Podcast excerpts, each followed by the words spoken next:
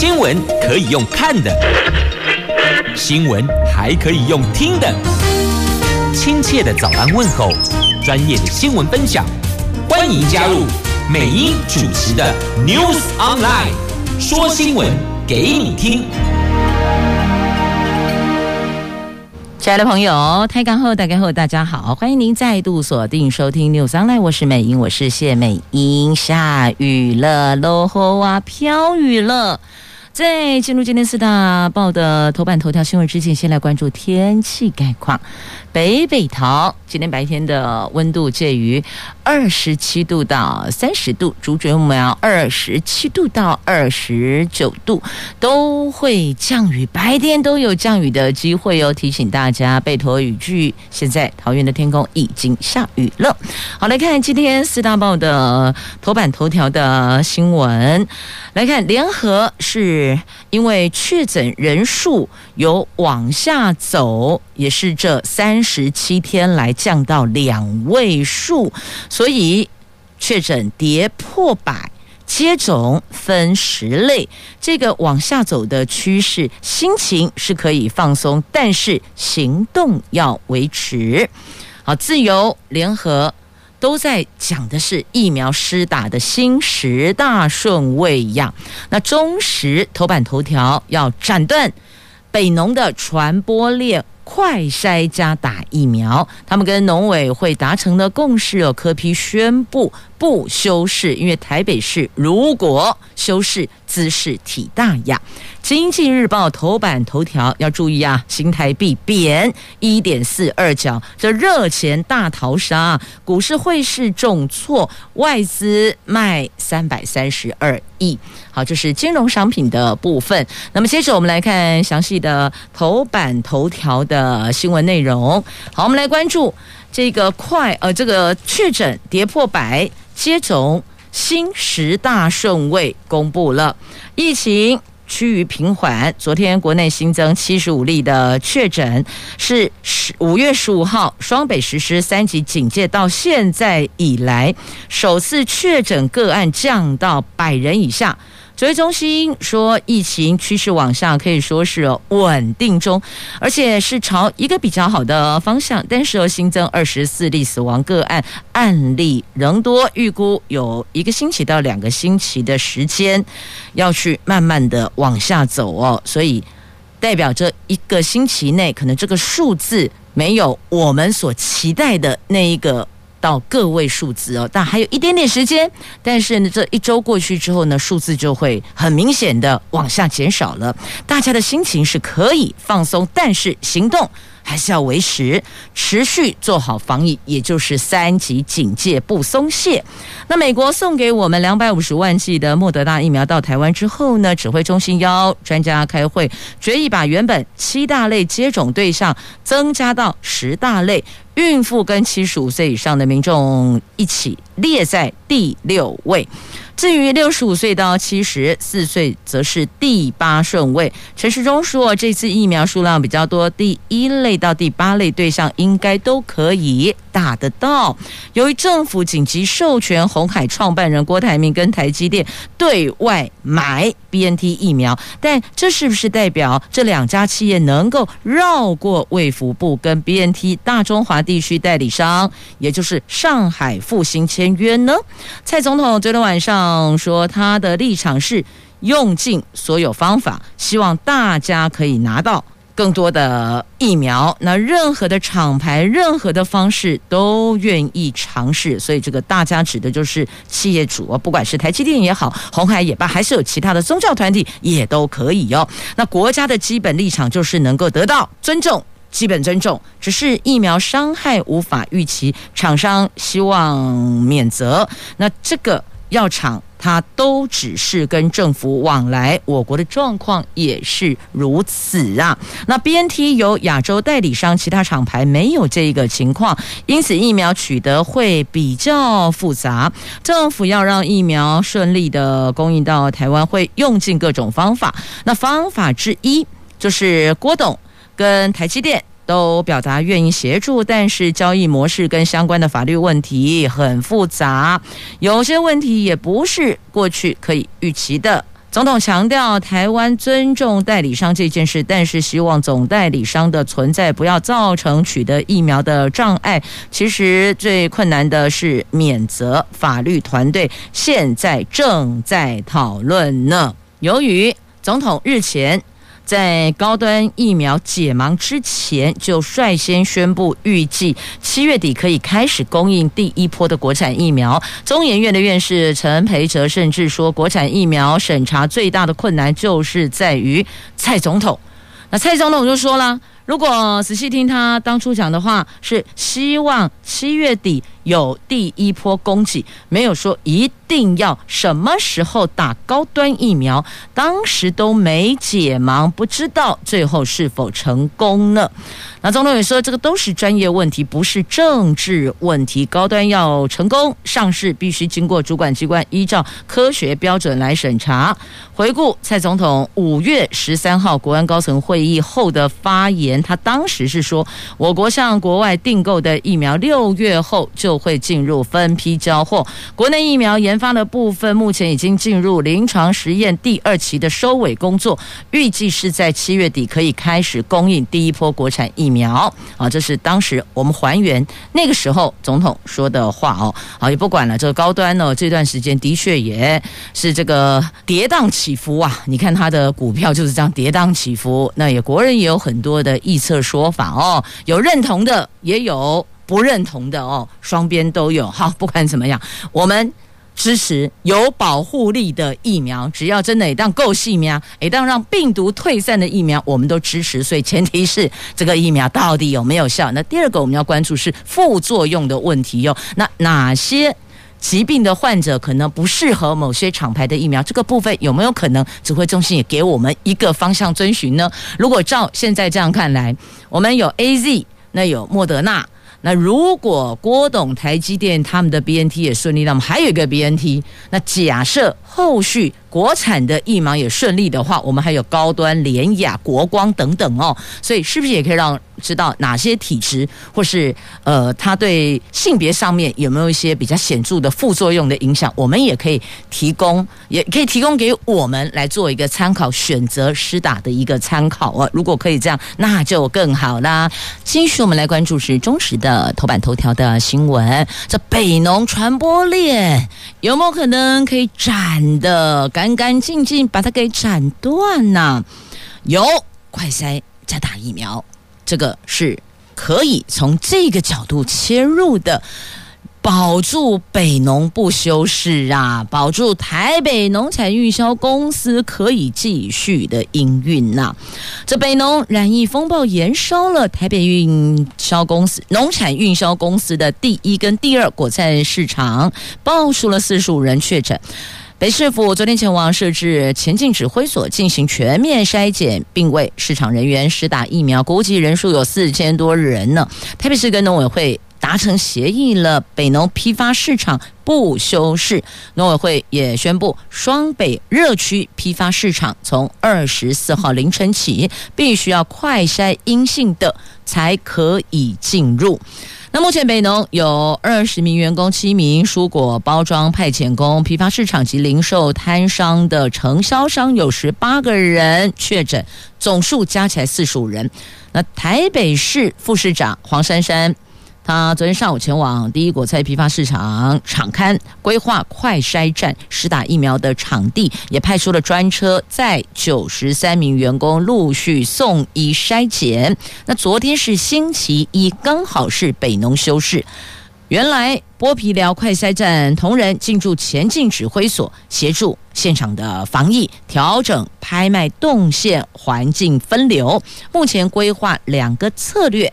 先对已经完成筛检而且是阴性的四百多名的北农员工施打疫苗。那承销人跟摊商今天起展开快筛跟 PCR 呈现阴性，也会陆续的安排打疫苗。目前透过完整疫调资料，已经掌握了批发区域的工作同仁的状况，对确诊的摊商展开精准疫调。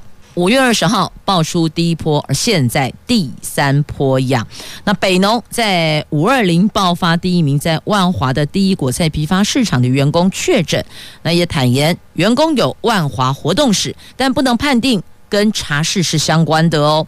那后来的疫情真的就像滚雪球一样，是越滚越大颗。在滨江市场的第二果菜市场营业部五二八也出现了首例，随后疫情就开始连环爆爆爆，到六月二十号确诊人数达到四十五个人呐、所以要赶紧斩断这条传播链，hold 住啊！那台北市联医副总院长瞿大成说，北农感染案现在已经是第三波发生，第一波是北农在万华第一果菜市场开始，五月底就暂时告一段落，六月初第二波跳到滨江市场，现在万华的第一果菜市场又有第三波发生，所以第一波在万华，第二波跳滨江，第三波又回万华呀。那台北市长说。经过和指挥中心前进指挥所的指挥官王必胜讨论决议，将北农总共五百八十二名的员工，加上所有的委外厂商、承销商，总计有四千多人，全部列入打疫苗的对象。虽然没有包含派遣工，但是一个地方能够达到百分之八十的疫苗覆盖率，就可以有效的斩断传播链了。那对于北农是不是要修饰？台北市长认为这个是过。犹不及，强调台北市，还强调这个台北市修饰哦，这姿势体大，这修饰开什么玩笑？是国安层面的问题耶。从台北到中南部，全部都会大乱，不是只有台北的问题。这牵一发动全身呐、不需要一开始就超前部署，为一个可能的小危险搞到系统不能运作，一个礼拜内就可以降温了。现在就是设快筛加打疫苗。那黄珊珊也说，跟农委会的主委确认不修饰，他们已经先达成共识了。那现在双北批发市场，你得阴性 PCR 阴性的才能够进去，其他的不行。要把这一条传播链给斩断呐。所以你看，从地方到中央，中央到地方，大家真的是同岛一命，为防疫共同努力。这是在今天的中时的头版头条的新闻内容。来，继续呢，我们来关注是《经济日报》的头版头条的新闻。来看一下，台币贬值了，贬了一点四二角哇！股市汇市昨天重挫，因为外资热钱大逃杀。美国联准会鹰派抬头，造成了上个礼拜五美国股市重挫，影响到昨天我们台湾股市的表现呢。外资锁定台积电、鸿海、联发科等电子全持股，大开杀戒。总共卖超台湾股市三百三十二点八亿元，是这一个多月来最多的。在外资杀盘下，昨天盘中加权指数跌破月线一万七千零三十九点，而且下探一万七千点的关卡。但是八大公股行库撑住撑盘，守住月线。后市来看。第一金投顾董事长陈奕光跟台新投顾总经理李振宇都认为，联准会官员将进行一连串谈话，对全球的股市压力不轻。但是国内疫情持续降温，有助于台湾股市修正后由内资领军上攻。虽然外资卖超，但是我们还有内资啊，只要疫情稳定，我们还是有机会的哦。那么外资卖超，亚洲股市失血啊，全部都被影响了。上礼拜大砍台湾股市将近九亿美元是最多的。那大陆陆股、南韩他们同样获得减码。分析师说，基本面还是可以的，后市不看淡呐、这外资上礼拜在亚洲股市转买为卖。唯一买超市场是越南，小幅的买超零点零八亿美元哦，真的是超小幅的，零点零八亿美元。在卖超方面，台湾股市失血将近九亿美元，算下来是最多的。再来就是中国大陆遭到卖超七点八亿美元，结束连九周的买超。南韩也失血五点九亿美金，不过越南上个礼拜强涨将近两趴呀。所以这个部分在关注，那马来西亚台湾及南韩上个礼拜也都收红，所以听起来是还可以撑住、hold 住的哦。那分析师说了，基本面整体来看还是不错的，后市不看淡呐、啊。好，这个后续的。基本面后市不看淡，但是哦，就业市场好像民众并没那么看好嘞，似乎看淡了，看淡底价啦。百分之五十五的民众看坏就业市场呢。这国泰金的调查，疫情冲击有将近百分之三十四的受访者业务量跟工作都少了一半，工时少一半，收入当然跟着就往下掉了。这国泰金昨天发布了六月国民经济信心调查报告，首度调查。新冠肺炎疫情升温下，民众工作跟消费形态改变，结果发现有百分之五十五点八的民众认为，未来半年找工作或是换工作会比现在还要困难。有百分之三十三点七的民众认为，疫情升温对工作状况跟形态冲击很大，业务量跟工时减少了一半以上呢。那根据。调查百分之四十四点四的民众回答，疫情对工作冲击不大的占比是最高，当中有百分之二十三点八民众的工作形态不变，百分之二十点六则改为居家办公。虽然大部分民众工作已经受到疫情影响，但是幅度还没有到半数就一半那么严重，多数民众是属于这一类的。那至于消费形态改变方面呢？因为三级警戒，民众减少出门。通常就是一次够足，等于是次数减少，但是消费量增大。就每一次出去的购买的消费量增大，百分之五十九点二的民众日常消费以超市跟卖场民生日用品添购是最多的，百分之十七点六的民众比较依赖外送平台，这个是第二高。等于说，因为疫情影响你的消费形态，大概是这两环是最多的哦。好，那再来就是三 C 产品的增加，因为视讯开会，亦或者孩子的就学线上授课等等哦，所以这一类的需求就变比较畅旺了。好，这、是在今天的《经济日报》的头版版面的新闻。接下来我们继续来关注的话题哦，这个是微解封啊，回到这疫情上。这三个字，大伙儿眼睛是否都亮了呢？对呀，啊，什么时候可以微解封？不敢讲说完全解封了，但些微的、稍微的解封，有没有讨论的空间呢？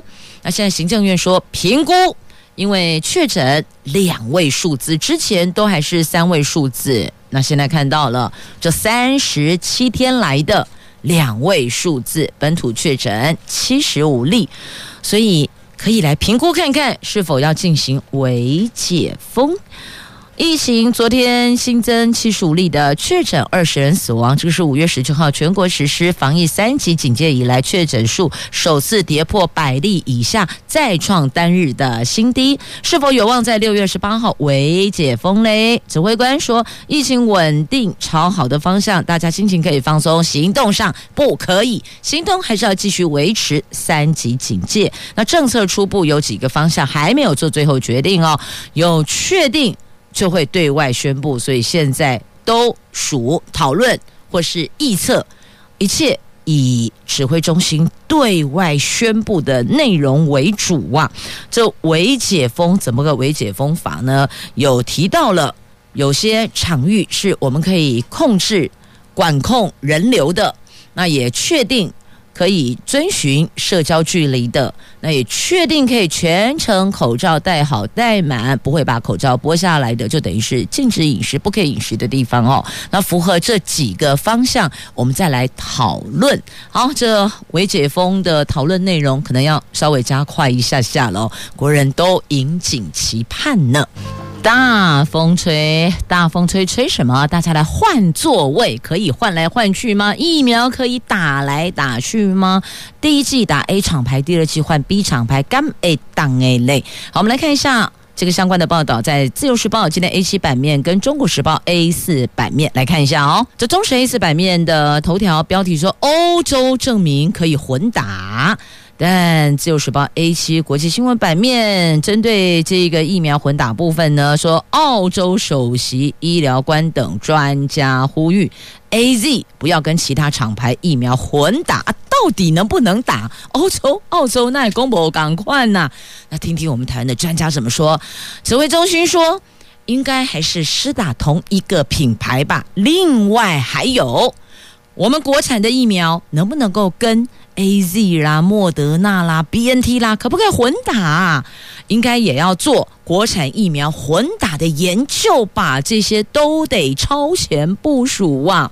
台湾目前已经有两种品牌的疫苗，有 AZ 跟莫德纳。外界关心未来时如果有更多厂牌，我们能不能够混打哦？第一季，譬如说我打 AZ，第二季我打莫德纳，或是第一季莫德纳，第二季我打 BNT，可不可以呢？台大儿童医院的院长黄立明说，混打是将来疫苗接种的趋势，所以建议国内。应该要尽早研究如何混打。不过，指挥中心还是建议民众，除非第一剂接种之后身体出现了严重的不良反应，否则两剂疫苗最好还是都打相同品牌的。那黄立明院长说，欧洲实验已经证明疫苗可以混打，但是哦，有所谓的方向性。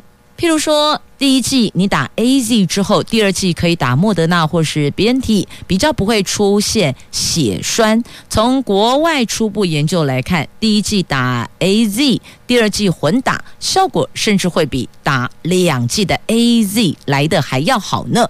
但是哦，莫德纳和 BNT 打完第一剂不能回头再打 AZ。因为效果不好，所以那个方向性很重要。混打如果效果变差，就失去混打的意义呀。会思考混打，就是希望提高它的效果嘛。换句话说，就是效果得比较好，我们才去思考。如果保护效果不如预期，那为什么要混打呢？那虽然血栓的不良反应会出现在腺病毒载体疫苗。譬如 AZ 和交生，但其实出现血栓的几率非常少。那国人在问的国产疫苗能不能够跟 A D 跟莫德纳等混打呢？那这个就是国产疫苗接下来该做的研究喽。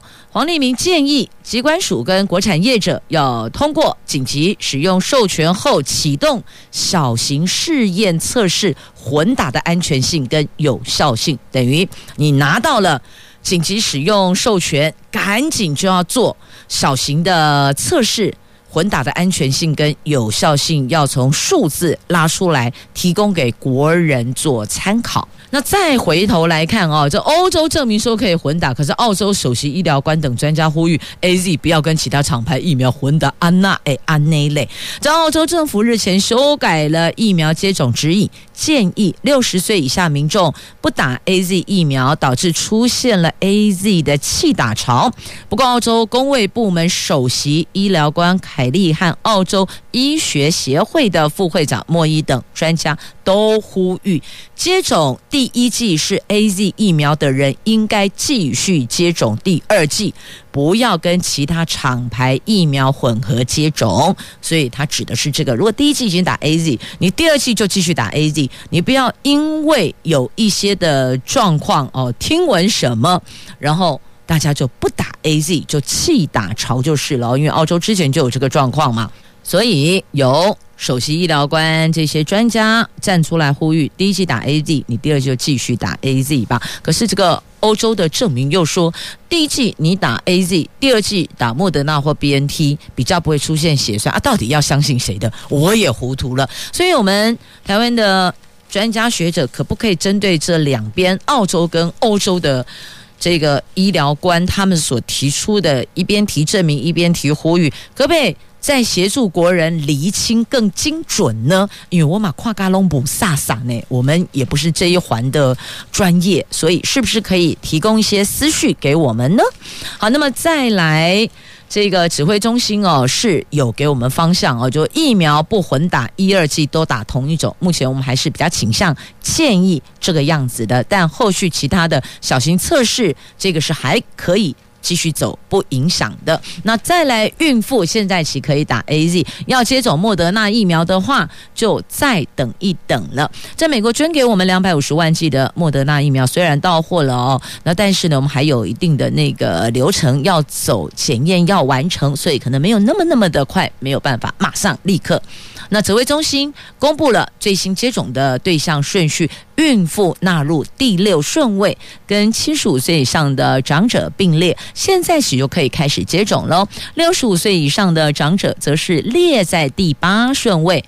那下一波也可以打得到，所以六十五岁以上的长者可以思考一下了。你准备要打疫苗喽？好，这是指挥中心。现在先做的确定的事项的宣布，来继续我们来关注《自由时报》头版下方的新闻呢、哦。这邱泰森说：“我们坚持拒绝向北京低头，我们不允许我们的驻港办公室成为了一中的破口，因为呢，中国拿要我们驻港官员承认一中一个中国才给签证哈，所以这样子我们就干脆撤掉了。”此地不留爷，自有留爷处。回来了，在台湾驻香港办事处七名官员因为拒绝签署一中承诺书，遭到香港政府勒令离境。我们陆委会主委邱泰三昨天召开记者会，强调台湾的尊严不容被践踏，国家主权绝不容许妥协跟退让。香港政府设置了一中承诺书的政治障碍，目的就是要矮化我国国格，逼使。驻外人员必须要向北京当局低头，那我方是拒绝接受。总统也肯定我们的人员挺着胸膛回来，绝对不能卑躬屈膝在那儿呀。那邱太三指出，香港政府以一中承诺书刁难签证，毫无疑问的，中共就是背后的引武者，企图把香港办事处作为虽行对台湾政治图谋的工具呀。中共及香港政府事事政治算计，是破坏台湾香港关系的始作俑者，要对。民众权益受损，负所有的责任，因为这个的确有很大的影响啊。台湾驻香港办事处如果打烊了，那后续本来有一些以这个办事处作为一个平台的，我们这些国人朋友，那该如何后续的洽公办理呢？但是也不能够因为这样，我们就让。香港办事处成为了一中的破口啊！那现在是香港片面毁约，背后的引武者就是中共啊！那现在只好怎么办嘞？部分的业务改线上受理。好，继续我们再来关注我冬奥。哇，冬奥七月二十三号要开幕嘞，好快哟、下个月，今天已经二十二号，在一个月，在一个月，在日本东京哦。这冬奥七二三开幕，国际奥会跟日本政府等单位二十一号举行了冬奥五方会谈，决定开放国内观众入场观赛，人数上限是一万人。如果疫情再度升温，将会是情形改采无观众闭门赛事啊。也就是不开放观众入场观赛，也不开放海外观众入场观赛。那现在呢，就是如果假设说他们日本国内的观众可以进场，那在场内必须要戴口罩，也不可以欢呼。哎，在现场。观看运动赛事，看到了你所力挺的队伍，或是这些比赛的选手，你会不兴奋吗？你会不想要给他 赞下一下，加油加油吗？但告诉你不行哦，口罩得戴着，欢呼不可以有，所以就是安安静静的看哦啊，那这样子不就等于我们在家里看电视转播艺术嘛？跟他赶快嘞！的确啊，如果限制。入场人数限制不得欢呼，全场得戴口罩，也就代表说不能饮食啊！啊，过去看球赛不就是一边加油喝彩，然后一边吃吃喝喝吗？啊，现在这都没啊哦，所以你不觉得有一点点不完美？但是因为疫情没有办法，因为疫情当前，这已经不是同岛一命啊，是同球一命了，全球的球，全地球的球啊！好嘞，不完美的还有这里，劳工纾困贷款，哎呀，喊了暂缓，而且这一波有很多的劳工朋友这个需求哦，那后面再去提申请的暂缓是有一点点不完美啦。那么现在有保单贷款，七月一号开办，有二十二家的保单贷款啊，所以如果假设您本身有保险，了解一下。你所投保的这家保险公司，它有没有提供保单贷款？还有要注意的是利率跟还款的一些条件限制哦，先弄清楚游戏规则。那七月一号开办，最高十万元也是一样的，但显然也肯定这个利息绝对跟我们这次纾困四点零是不赶快的哦。好，那么再来，劳动部有推出青年就业纾困，可是呢被批老套。它涵盖职训跟补助，劳工团体建议哦，这必须要针对疫情和应届毕业生对症下药。现在六月下旬了，确实有很多的毕业生进入社会，可是现在连原来在职场工作的就业人员。饭碗都不见得稳固牢靠，何况是要投入职场的这些新鲜人呢？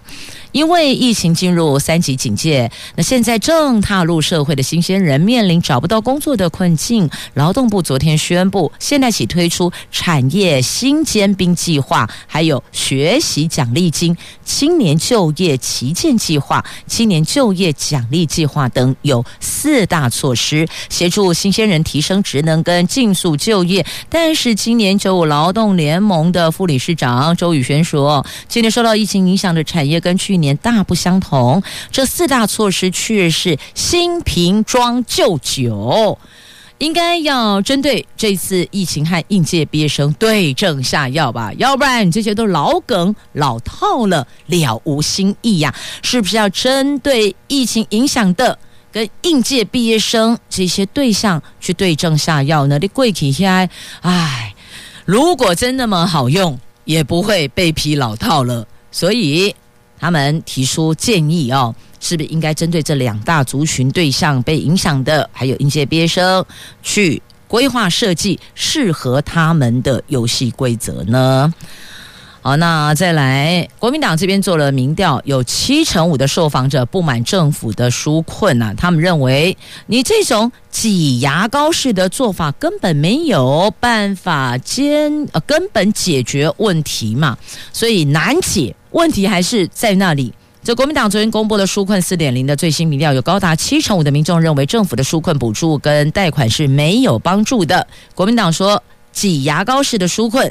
难以解决人民的困境，尤其十万元劳工纾困贷款，去年已经有将近九十二万人核贷，但这次蔡政府却只有释出。五十万名额应该加倍可以申办的名额啊！那公斗团体昨天也召开线上记者会，发表调查。调查显示，有九成六的劳工认为纾困四点零的保障不足。公斗团体说，政府后续不但没能及时补强纾困四点零的漏洞，而且只采用一次性补贴作为主要补助，显示政府在政策制定过程中并没有长远的规划呀。那桃园市产业总工会的秘书李洪文也说了，政府应该拉开长线思考，检讨一次性补贴。那另外呢，政策资源应该做精准配置，及时补强受疫情冲击产生的社会漏洞，协助严峻产业渡过难关，避免官场硕极失业。所以这个会衍生更大社会成本。你想想看，官场潮、失业潮就恐怖诶。同时要强化对于疫情下失业救济和再就业的协助力度。那民进党立委线上记者会讨论，将在七月上线的寿险保单贷款纾困专案。好，那这个部分呢，我们就等后续他们这一块所讨论的结果，我们再来做。掺着了。好，这个是在今天的联合报的 A 五版面所做的新闻报道。来，继续我们来关注，因为疫情，大伙儿是不是因此闷坏了，情绪不好啊？发现家暴案件有增加耶，像高雄五月份上个月了，家暴增加了大概百来例。哎，这个是有报案的哦。所以那个黑数是更多的，而且你看哈，大人停工失业，情绪受到影响，家里的身障孩子变成了受气包，孩子何其无辜啊！疫情也不是他搞的，失业也不是他弄的，可是最后他却成了受气包。所以拜托拜托大人，这冤有头债有主哦，孩子是无辜的，不要把气发泄在孩子的身上啊！好，那么再继续，我们来关注的，这是国道三号高原交流道二十九号中午通车，总经费十亿。疏解石门水库六福村的交通，可以节省路程大概十五到二十分钟的车程的时间哦。总工程经费十点二八亿的国道三号高原交流道，就龙潭的第二交流道新建工程，从二零一八年十二月动工。经历两年半的工期，已经完工了。地方都关切，啊，到底什么时候能够通车？跨乌沟北趟紧啊，加港口内，交通部的高工局宣布，预定六月二十九号中午开放通车，到时候可以大幅的疏解小人国、石门水库、六福村等游乐区及渴望园区周边道路的塞车情况，可以节省车程十五到二十分钟哦。不过现在因为疫情，这些地方也不能去玩呢、那渴望园区周边的道路也因为这个居家上班，所以现在哦，这车流量也变得有比较小一点点。但是后续我们恢复日常之后呢，这些游乐区的人潮也会回来。届时你就发现这高远交流道太好用了。但现在大家先试乱看看吧。六二九通车，好，那头份第二交流道嘞，头份第二交流道还在可行性评。评估啊，国道一号头份交流道尖峰时刻常常塞车，北丁美当啊。苗栗县政府最近举办增设第二交流道的可行性评估期末报告审查会议，第一优先方案是龙顶街全套案规划单点暂时行交流道及龙顶街联络道。头份市长罗雪珠极力争取第二方案。一二四丙县道就是北横公路设交流道案，当时县府还没定案。现在等于说头份第二交流道还在可行性评估的阶段当中啊，希望能够听到地方的声音。但是哦，因为如果交流道增设多，当然相对的也会对车速有一点影响，多多少少还是有一些影响。所以呢，高工局也会做比较专业的评估啊。好，那么继续再来关注的这个。话题，我们来看一下哦。好，再接着《自由时报》头版版面的图文，吼吼，什么叫做金蝉脱壳？我们过去哦常会用这个成语，哇，金蝉脱壳。但是你有看过真的金蝉脱壳吗？这不是计谋，真的是难得一见的金蝉脱壳。这一起今天啦，南投是有一名司法志工。他经过南投市包尾山步道的时候，刚刚好这个时候发现树上有一只金蝉幼虫，准备蜕变脱壳，马上充当护蝉使者。大概两个小时的时间哦，他全程目睹、亲眼目睹金蝉脱壳羽化的过程。那观察到金蝉在脱壳之前会蹦开。一个小缝隙，探出头，再利用前肢抓牢躯壳，翅膀连同尾部在一起用力挣脱束缚。羽化成一只会飞的蝉呢，所以我们常都说人家金蝉脱壳，你有看过吗？好了，不过现在哦，因为很多的影片很方便，YouTube 点一下，你也是可以看到的。每天的生活接收的资讯都跟疫情啦、确诊啦、疫苗啦有关系，你有没有觉得真的很疲劳呢？难免心情会受到影响，所以有的时候或许可以点一下这些让您心情可以放松，而且是有知识的这一些。影片观看呢，有些真的是很无聊的。阿龙的公鸭五狗西塞哦，偶尔笑一笑就好了，不要放太大的心力在里边。好，这个是在今天《自由时报》头版版面的这个金蝉脱壳的图文。那另外还有一则图文，哎呀，好漂亮的志玲姐姐，好久不见了！线上导览南美馆，林志玲隔海挺防疫。哎呀，我多希望她就在台湾挺防疫呢！啊，现在是隔海挺防疫呀，啊，嫁做日本妇啦。好，林志玲线上导览，南美馆这个也是可以让你心情愉悦的哦。导览人员看起来赏心悦目，内容又可以获得知识性，挺好的，共创双赢啊！好，那么再继续要看一下，应该是接这一则吧？哦，天气啦，要提醒大家，哎，天气之前应该先补这一则。来来来，国军桃园总医院暂停收治病患到六月二十四号，因为又增加一例确诊了。目前群聚感染已经有十四例，有一千五百人完成采检。另外有两处的果菜市场人员今天会进行快筛，所以拜托大家，如果要请您配合快筛，您就前往。这个对自己、对家人、对工作的伙伴都有益哦。那再来，我们要关心的这个是天气喽，雷雨狂炸彰化八卦山，因此道路坍方，现场看去是触目惊心。而告诉您。南台湾要防大雨，这是气象局供我们去挖供的哦。今天起一连三天，南台湾请防大雨。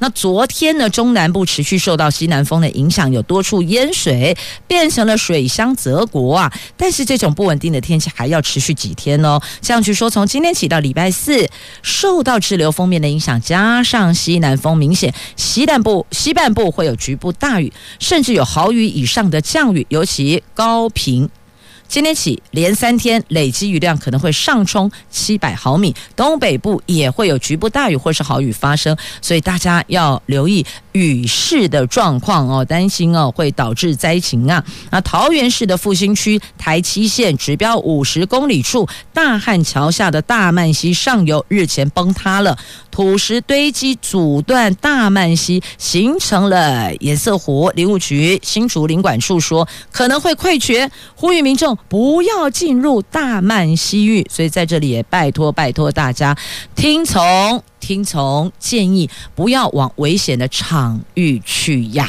也谢谢朋友们收听今天的节目，我是美英，我是谢美英，祝福你有健康平安的一天，我们明天空中再会了，拜拜。